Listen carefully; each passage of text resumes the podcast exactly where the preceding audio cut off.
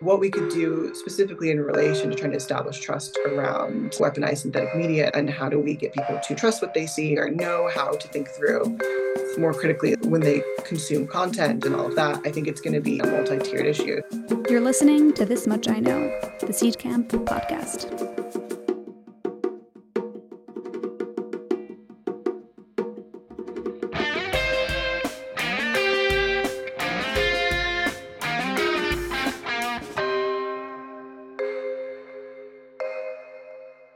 Welcome, everyone.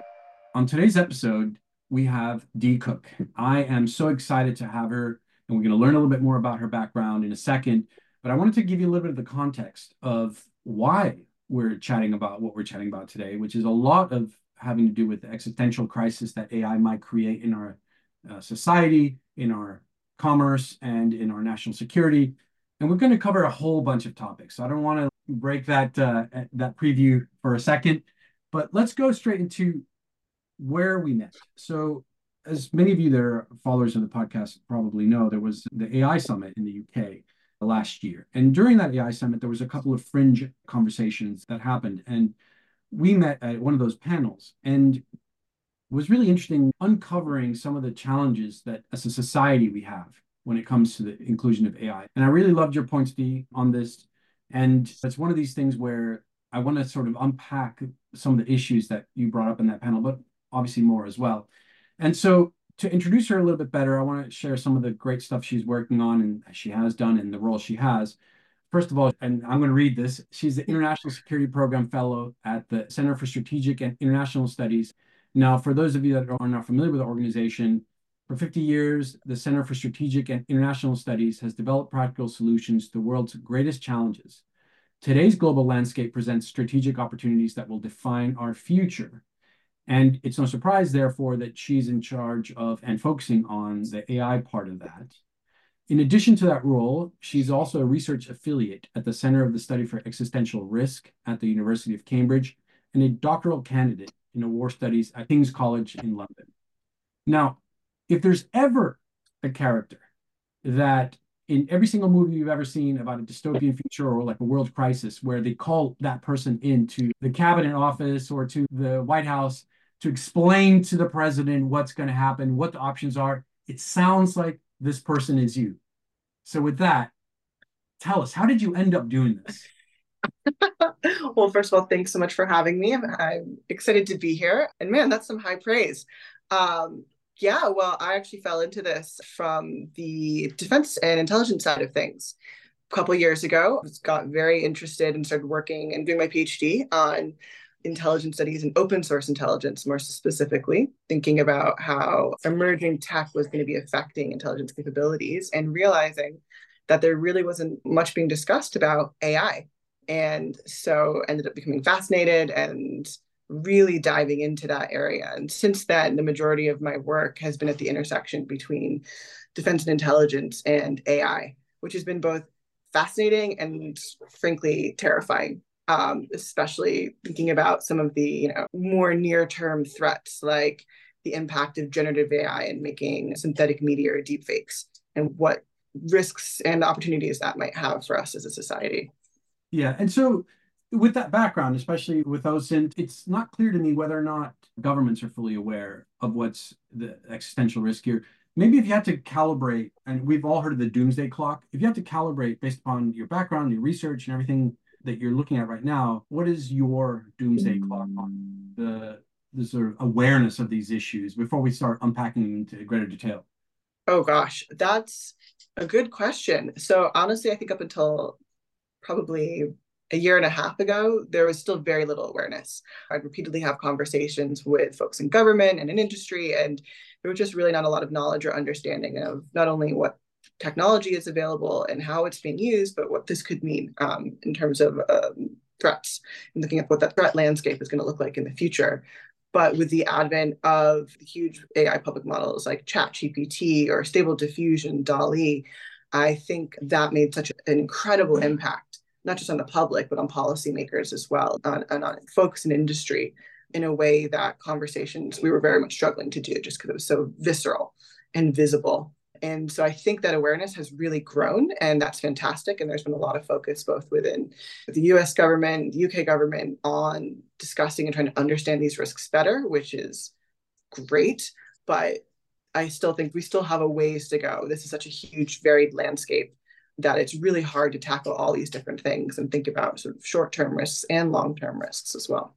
Yeah. So I, I want to come back to government and policies as the third step. But I wanted to maybe break out for the listeners what are the areas that I think we're going to cover here. What, what I'd love to hear from you is first of all, let's unpack those issues. What are the national security issues that you're researching? You know, I love what the CSIS says they deal with, which is the opportunities but existential risks that society has because of technologies like AI. So let's unpack that. So, in your opinion, what that looks like, then let's move on to the societal impact of that, right? And how to deal with that impact. And then how, concluding with where does policy play a part in that? And what is the responsibility of businesses or, or platforms in reestablishing that trust? So it's not just on government, right? So mm-hmm. maybe that's the journey that we can walk the listeners through.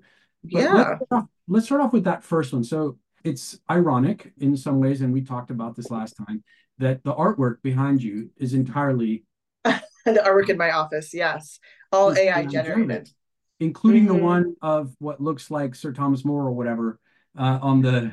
On oh the, yes, so yes, um, so just to to give some context to listeners, so sort of the, my main focus at the moment in terms of different types of AI risk has been looking specifically at the synthetic media threat landscape. And so synthetic media really refers to any digital media that has been produced or manipulated by AI. So that's images, audio, video, audio visual. Some people include text. I do, others don't. And that is just one, unfortunately, of many potential risks, but it's one that we're seeing increasingly becoming an issue. You know, at the time of us recording, news just released a couple days ago about some Taylor Swift deepfake revenge porn, which is horrendous. But that's just one of many examples of, of how this tech is being used maliciously and being weaponized. There are very fun, beneficial, innocuous uses as well. Case in point, I, I have quite a bit of AI generated artwork, and the piece that Carlos is referring to is called The Last Rembrandt. And this was a piece that was made between Microsoft and I think the National Dutch Museum of Art, where they took all of the Rembrandts they had already and ingested them into training a generative AI model to spit out what they thought would be like a perfectly statistically average Rembrandt. And it's incredible. You take a look at it, and I would immediately guess it's a Rembrandt. I would have no idea that it was created by AI. It's incredibly detailed. Encourage everyone to go Google it because it's quite cool. And so there's some very awesome uses for this technology as well. It's not all bad. Unfortunately, though, the bad can be incredibly risky. And so that's what I tend to look at day to day. Yeah. And so let, let's go deeper into that one. There's two vectors that we can go down. One of them is, let's say, societal security. I don't know if there's a more elegant way of saying that. Another one is uh, more of like defense security, which generally would fall into this idea of national security, but I'm just want to mm-hmm. separate the two. They're both underpinned by trust issues, right? If you have lack of trust, they're fundamentally different. But societal issues are where, in my opinion, this is where I would love to hear your thoughts, and maybe there's better, more precise language for this. Societal issues is where, you know, the media I consume is no longer reliable for, for me to make opinions, whether that's artwork or whether that's social media or anything like that. On the other one, which I call defense trust issues, it's where you can't trust OSINT anymore. You can't trust the technical data. The technical data, which is different than entertainment data, the stuff you're relying on, drone imagery, modified images, uh, like the stuff that you're relying on as a fundamental decision maker for, for a lot of your defense policy is not functional. And so maybe you can walk us through to what level we are on both, maybe what the words are, if you have better words than, than the ones I've chosen. But where are we on those two spectrums? Yeah, yeah, that's, and I think you've encapsulated a really interesting difference in categories that is worth thinking through. Although I would say that the you know the underlying threat to both is is the same technology, it's the same can be the same products and services, and it's sort of what do those information environments look like you know they're a little different for someone like you and me on the ground as a digital consumer versus someone you know an intelligence you know agent in um, the cia and like the other sources of information they might have access to, which could help make it easier or harder to figure out what's going on. But overall, so we at CSIS, we completed recently a, or conducted, I guess, a, an experimental survey to try to figure out have we reached this inflection point of can people tell what is real or fake anymore? Can we rely on our own eyes and ears to distinguish between synthetic and authentic media? Because at the moment, that's the only reliable defense we have. There are discussions on technical solutions. There's been discussions on how you change online infrastructure and online platforms. But at the moment, it's pretty much on us, the observer, to figure it out. Unfortunately, in this study where we were looking at audio, video, images of people, landscapes, food, we did it was a very very study with around 1,300 participants from the ages of 18 to 85, so a very large demographic. Unfortunately, the average detection accuracy rate was 51.2%, which is pretty much the same as flipping a coin. So, in digging into that further and looking at some of the more granular results, really showed us and really reinforced the realization that people cannot tell the difference. And you don't need perfect tech to have that. We were using only publicly available products and services, whether that was open source or commercial, to generate or to source these media items for the survey. They were not particularly cutting edge. They weren't exclusive to only a select few, and yet they're still incredibly convincing. And so that's a problem both for society, broadly societal risks, as well as in the defense space. And I think, yeah, it was really clear to us we've reached this inflection point, which implies a lot about how we're going to be able to move forward and address these kinds of risks. So, playing a little bit with the next segment that I'd like to go into, but maybe still not playing with the defense side of things a little bit more. The distinction between societal, what I call the societal trust issue, is that it starts with a premise that it's entertainment or informative, but that is less critical hard data in some cases. Like, whereas open source intelligence for critical decision making is what I would call hard data, like structured data, right? And generative AI can screw with both. And so I'm trying to understand what the impact that we're having. I don't know how much we are on that spectrum. We already know that society is now, based upon your study, at the point where 50% can't tell the difference between generative stuff for entertainment and, and media related purposes. But I cannot tell for the kinds of things that are critical, mission critical, whether it be in oil and gas or anything, how much that's permeated in? Are we at the point where actually even those industries that require hard data are at risk or have vectors of, of injection that are actually causing more problems there than, than expected? And that's a great question. And I would agree. I would say the societal impact in some ways is more nebulous. You're going to have positive uses of deepfakes, we're going to have negative uses. And we've agreed, you know, we, uh, with our study, we found people can't tell the difference, and that's going to degrade trust more broadly, depending on what we're seeing, who, what institutions we already trust, you know, what information brokers, digital consumers trust. But that's also because they only really get, you know, whatever the, the information that's publicly available. Whereas with the defense side of things, you know, ideally you're going to have access to other sources of information. One, you know two you're going to have is ideally kind of a lot of contextual knowledge and understanding of what you're looking for looking for very discrete pieces of intelligence which can at the moment still be harder to fake because you know you would need things that are very specific to that where you could be a little more flexible with deep fakes for societal entertainment or just for example revenge porn. So like sort of the requirements and the stringency for i would say osint being used for intelligence purposes is higher. And so I think it's still harder to completely trick people in that kind of dimension, especially if they have other access to other types of intelligence. But you know, theoretically speaking, if we don't get a handle on this and we don't think through how are we going to counter the proliferation of weaponized deepfakes or weaponized synthetic media, that could change. You know, as it becomes easier to fake any type of media in any way we want, that will become much more difficult to counter. Yeah. So if, if I take this question to the extreme geek level, for those of you that maybe are, new to this, there's three forms of intelligence gathering, right? There's human intelligence gathering. There's SIGINT, which is signals intelligence gathering, which is electronic signals that are captured from you know foreign targets. And then there's open source intelligence gathering, which is where you would have what's available, generally speaking. And I guess the, the sort of geek level version of the question is, have we reached the point where OSINT is or open source intelligence gathering is now irrelevant because it, it is no longer it's 50% trustworthy and we're no longer at the, the, the, the point where it's a useful tool anymore without relying heavily on human intelligence and signals intelligence to, to verify it and qualify it?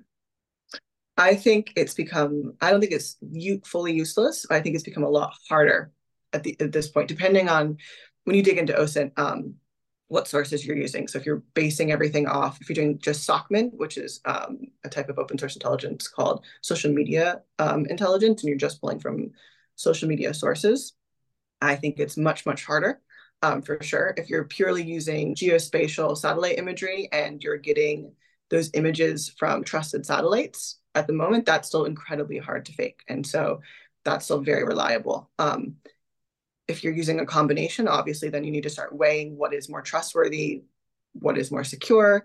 And so that can make things overall more tricky if you use multiple sources. But it really depends on the, the context of the type of OSINT you're going to be using.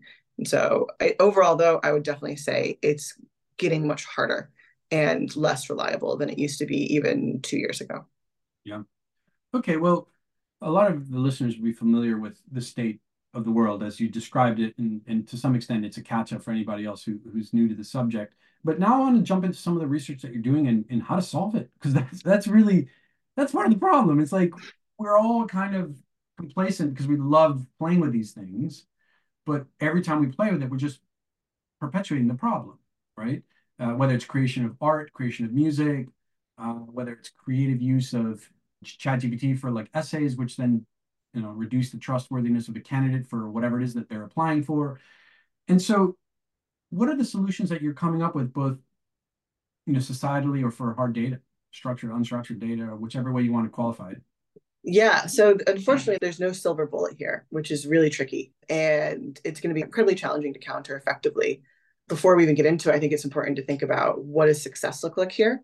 And I just don't think 100% success is possible. We're never going to get to a point unless we radically change how our society is structured and how the internet is structured to make sure that no weaponized synthetic media slips by people, right? That's just, you're always going to have actors who have incredible amounts of resources, of key intelligence, of um, different venues of attack or vectors of attack to do this. And so, realistically, if we are able to, let's say, eliminate 80% of weaponized synthetic media, I think that's going to be as good as it gets. Thinking more about people, you know, the bad actors who have less resource or more constrained, can't use quite as good technology, can be stopped more easily in different ways. That's what we really need to focus on.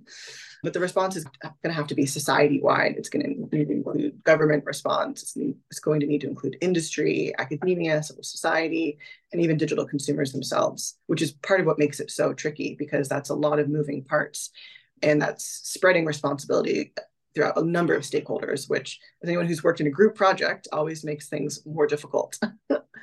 but I guess we can drill down into sort of what we've identified as four of the highest priority policy objectives and which we think need to be um, focused on now, not only because they are going to be some of the most impactful responses we can have, but they're going to create necessary foundations for future policies. Because we also have to remember that there's other types of technology coming into play. You know, society is constantly changing, our digital environment's changing, and so we need to think long term as well about how do we deal with this. And also how do we make sure that we don't start constraining things to the point where we actually harm free speech or the ability to be creative or small businesses? And so it's a delicate balance but just to, to briefly list the four highest priority uh, policy objectives the first is to establish a comprehensive generative ai uh, content governance infrastructure throughout the whole ai value chain we also need to increase funding and research into digital media authentication technology, um, building a robust labeling standards for uh, generative AI content online is also critical. And last but not least, we need to think more about how do we do comprehensive digital media education? And then also, how do we install supporting infrastructure online to help reinforce and strengthen that education? And so you can see just off the bat, there's a lot of different things to do and that would require participation from a number of different stakeholders yeah. across the board. Well, the third part of, of our chat is around those stakeholders. But let's pause that for a second and just go into the depths of those policy objectives because some of them are actually technological requests. It's like, labeling standards. I mean, that's an ever evolving taxonomy. How do you ever come to a conclusion there, right? Because we don't even know what kind of data we're going to be creating a decade from now. Like we didn't expect a decade ago that we'd be generating certain kinds of data. So how does an organization like the ones that you represent, how, how do they think about even approaching this problem? Because some of the underlying technologies, like for example, hashes for validating an authenticity of something have existed for years, you know, or sort of some version of public key cryptography for showcasing and validating something that's existed for years. But what I cannot understand is when I hear these four policy objectives, how it is that that is applied in an ever-changing, fast-paced world, and when the cat's already out of the bag, this protocol's already out of the bag. How do you retrofit that? So I know it's a big one, but good question though. um, yeah, so we can definitely delve into sort of thinking about what robust labeling standards would look like and how do they work long term. If you're familiar at all with some of the technical measures being looked at for detecting synthetic media, you'll know that at the moment the technology is still pretty brittle and narrow and it breaks easily. It can be tricked fairly easily. It's not mm-hmm. fantastic. However, it's worth keeping in mind that the funding for this area has been absolutely minimal. You think of the billions of dollars currently being put into the creation of generative AI to create more data versus the very limited funding being put in to detect that kind of data. If you can imagine just even a touch more of that would probably make some substantial tech differences in identifying kind of new techniques and directions that kind of research could take. But thinking overall for how would we implement this, we need to really think about well, what is the point of this? Like, what's the ultimate goal? What are we trying to do with labeling standards? how does the overlying infrastructure look? And as your to your point, how can we leverage existing measures out there? We don't have to start from scratch. And so, so things that we've been focusing on, one are um, thinking about how do you make this multi-layered, right? And so feasibly, you know, there's a lot of focus on going, oh, we'll just put a watermark on it, like on an image, and that shows that it, it's an AI deepfake, which is great until someone crops that and re- shares it on a different platform.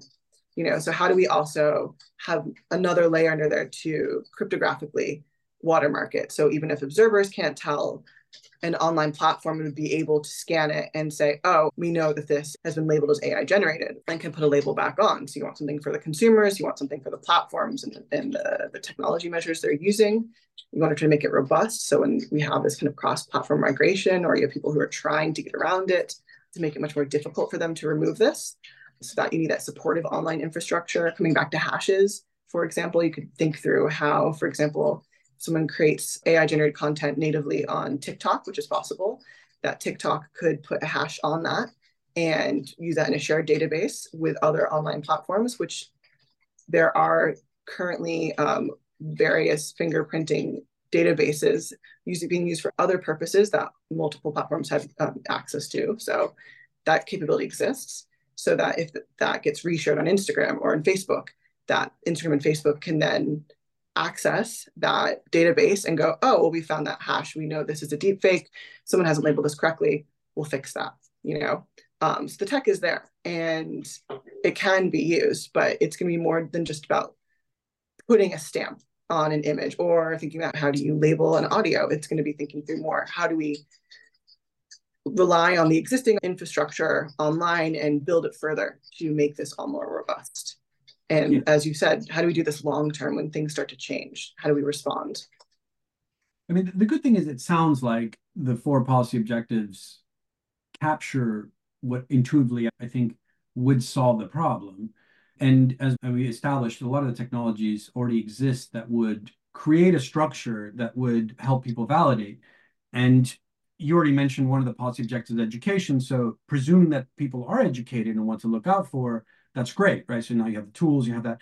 But what I cannot tell from these four policy objectives, and maybe because you're part of conversations that I'm not, is how much the parties that are required to do this are already in conversations or willing to converse on this. Because part of what I see the problem is here is that unlike, let's say, a new hardware standard, this is already out of the bag for decades. It's not like, oh, let's launch Bluetooth as a coalition and then let's all agree on what Bluetooth looks like or some other ISO standard. This cat's already out of the bag. And look how long it took for Apple to adopt USB C. You know, it took decades. And so, realistically, what is the outcome for this? I agree. You've pinpointed what I think is the biggest issue by far is not just what are the solutions, but it's how do we get these solutions to be adopted widely enough to make them effective? You know, because it is going to take work, it's going to take money, it's going to take resources and coordination, and it's not going to be easy. And so there, in some ways, there's limited incentive to actually engage in this unless you're getting really pushed to do it, which is why we talk about in our report what kind of legislation would also be useful to help engage with that further. But no, I think that's going to be a huge problem. And in terms of how the actual engagement is so far, so in the US, there was a White House executive order back in the end of 2023 that discussed um, voluntary commitments with large um, AI companies and how they would want to get more involved or would agree to get more involved in things like developing guardrails when this content is being generated. So, thinking through comprehensive generative AI content governance infrastructure, discussing labeling content as well. But these were all voluntary commitments, none of these are required. And so that can be very difficult. Also, when you think about the industry and how diverse it is, how do you make these kind of requirements for very large companies versus small companies without being worried about monopolies being created? Because small companies just can't adhere to these standards. And that's something that was discussed a lot in the um, the EU AI Act and how do we balance between that? Because obviously that's a huge concern here. But in terms of actually let's say applying machine detection that industry is still incredibly small. And there are some groups in the market who are trying to create this technology. But again, it's brittle, it's narrow, it's very easy to circumnavigate. Very few people are really applying it. And frankly, if it's not really working, I can understand why. We had, so the EU required, as of August of last year, all major online social media companies to start comprehensively labeling their deepfakes. And I don't know about you, but from looking at how this is going on in these a lot of these social media platforms, that's not really happening. There's been some creating some ability for people to self-label. That doesn't really get enforced. It's not very clear, you know, it's not happening. And so at the moment, as it stands, we're seeing limited movement towards actually engaging in some of these types of policies, which obviously makes things incredibly hard. And that is one of the chief issues um, in trying to respond is not just what do we do, but how do we get people to actually do it? Which brings up a point. You mentioned four policy objectives. And I was going to ask whether there was a, a fifth one that's missing or whether it's encompassed in one of the four, which is what does representation look like to achieve this? Is it is it representation at the individual organizational level? Is there a new body that needs to be created that represents certain industries and on those industries can enforce it?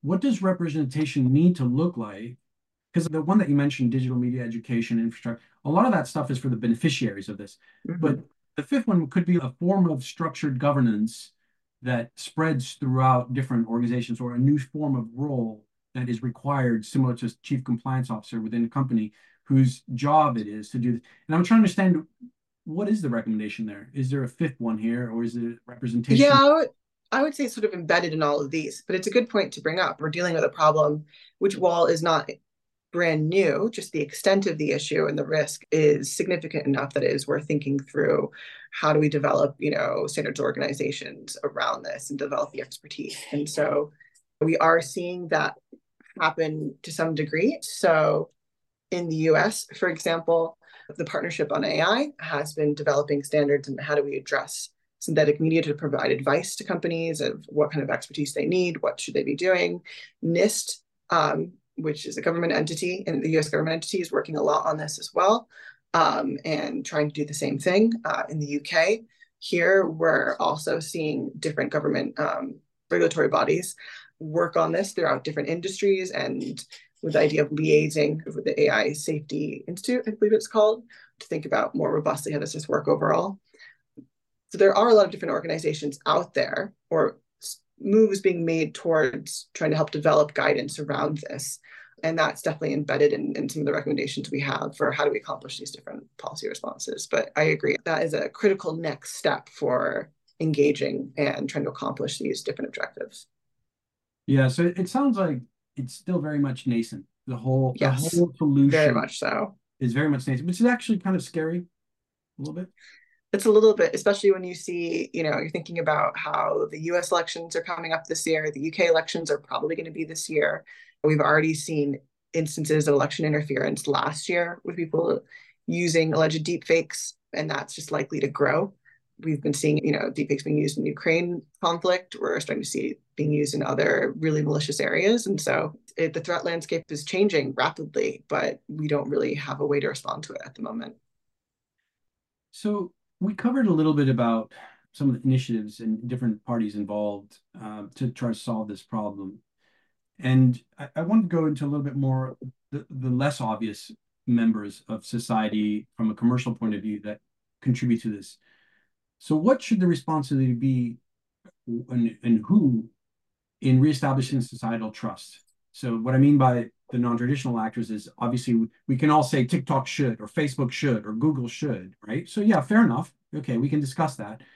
But how about the broader tech community, or how about the family unit, or schools, or mm-hmm, the, mm-hmm. The, the, DVLA slash DMV who gives you a driver's license? Like, walk us through what you think the world needs to look like from a responsibility ownership to reestablish that trust. Is there something yeah. unusual here that I think needs to happen.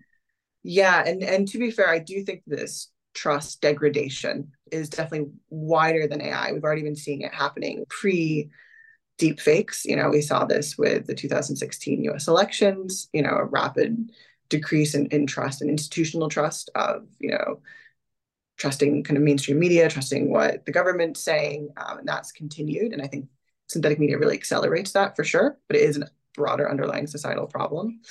Um, but what we could do specifically in relation to trying to establish trust around weaponized synthetic media and how do we get people to trust what they see or know how to think through more critically when they consume content and all of that, I think it's going to be, again, a multi tiered issue. So we definitely need to start to see more digital media education in schools, not just a one off thing, but seeing that repeatedly happen as the technology continues to rapidly change. So kids are aware of what's out there we need to see adults doing this too. And this is where, for example, companies could come in and make a really big difference by teaching their employees what these threats are and what's out there and how they can protect themselves both from a employee standpoint if they get targeted because they work for that company and also just as a digital consumer what they can do i think that's going to be huge in terms of how else can we build trust well we need to start thinking through and trying to use technical measures and something that a lot of companies, especially those who are involved in the creation of synthetic media, need to think through what can they do. And so the phrase I would use is take care of your own backyard. Sure, you might not be able to solve all the society's problems yourself, but what could you do to make yourself a more trusted provider? And could that be, for example, if you create, if you're part of creating like synthetic images, is there a way that you can degrade the image to the point where while we as humans can't observe a difference, a machine can much more easily tell that it's been generated by AI. The same with audio or video. You know, so while the consumers don't see a difference, it is just much easier to detect and pick up. And what could we do there to make that possible? Can you create a service where people could submit images to you and you could check that against the database you have? Like, how do you make it harder for people to create illegal content? Or if they do, how do you find them? How do you verify their identities? And that sort of, again, it's not solving all of society's problems, but if a lot of companies did that and that got scaled up, that would make a, a significant difference, not just in setting standards, but in just making it harder for people who are trying to maliciously employ synthetic media to do so. The barriers will just be higher. So that is definitely, if we're thinking not necessarily outside the box, but not thinking beyond the big players like the big sort of online platforms and government, there are a lot of things and smaller little things that can be done here to just make it more difficult for people to create illegal and malicious content. Yeah, I mean, I think it brings up um, a very existential question a broader question, rather, with um, the tools that we have now, being able to generate stuff that is very much possibly wrong in some uses and unethical or commercially not approved in, in other instances. Education is not just identification of that, but also education involves potentially having to help people discern where their action, empowered by AI, is either on the right end of the spectrum or on the wrong end of the spectrum.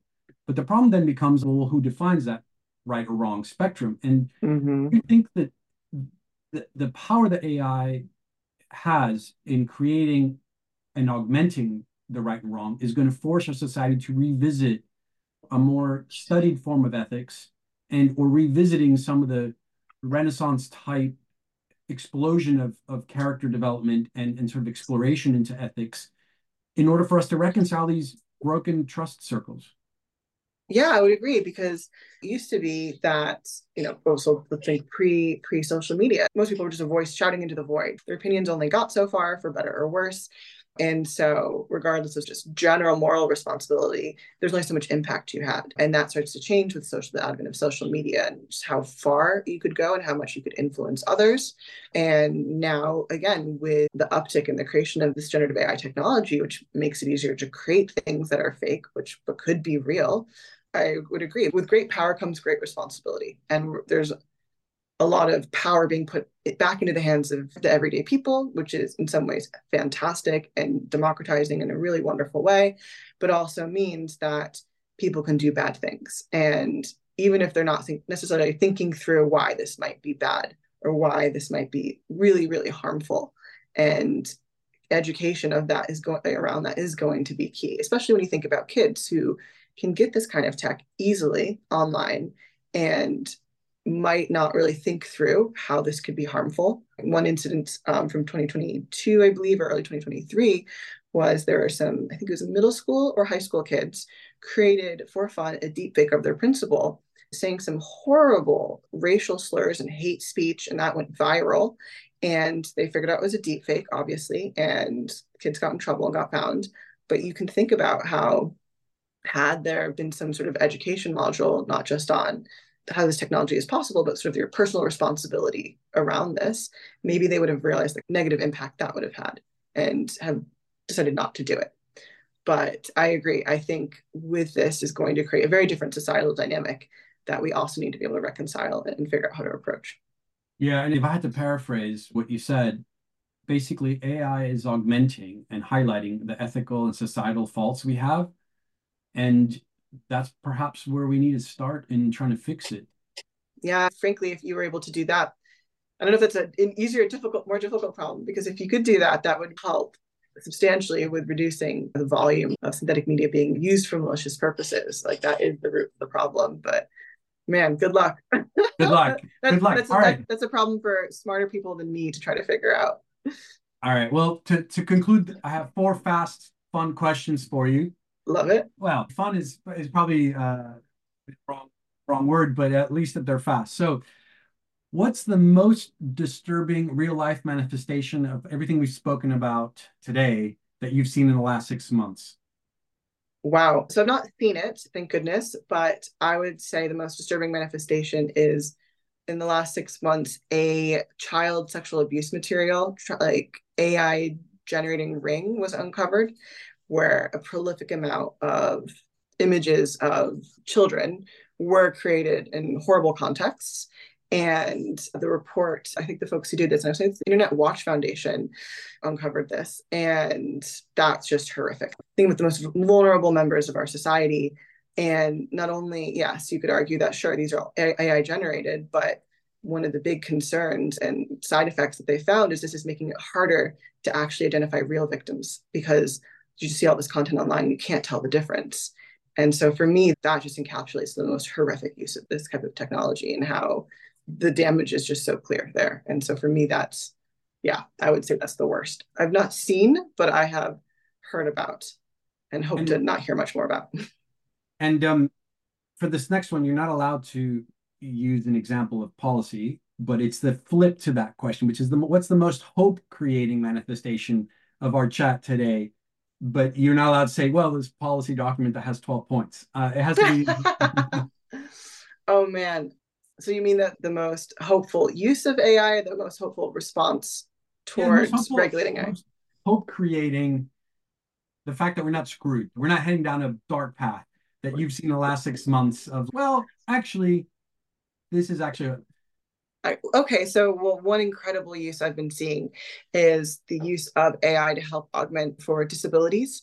And so there's a company called Respeecher, And what they've been doing is they are an audio deepfake company, and they part of their work is to help people who can no longer speak, whether that's due to an accident or injury or to medical condition um, like throat cancer, to be able to communicate again, you know, and to do so in a very realistic and to emote in ways that, you know, if you think about sort of earlier technology, like what Stephen, Haw- Stephen Hawking had, just was really difficult. And so to see people using technology like that and think about how you could also use this kind of technology to help blind people more easily navigate the world around them. And these are just two of many examples. So I think that's an incredible use of this tech that I'm really yeah. excited to see more of.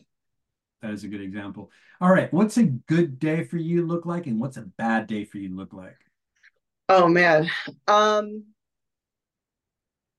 great question. Uh I would say a good day is when I have discussions with folks either in industry or in government or across the think tank space are also looking at this and acknowledging it's an issue and are trying to also work on this because there are a lot of different people throughout these spaces who are equally concerned or trying to do work on this are you know trying to help solve this issue and so whenever i see that that is just really heartening um, and it makes you feel like you're part of a larger community um, trying to get involved and as we've said we need a very extensive community to do this and so that's always great to see because i've been working on this stuff for gosh years now and for a long time it felt like shouting into the void um, because people weren't interested or they didn't understand it. And so that's definitely changed. And so when I get to see that day to day, that's fantastic.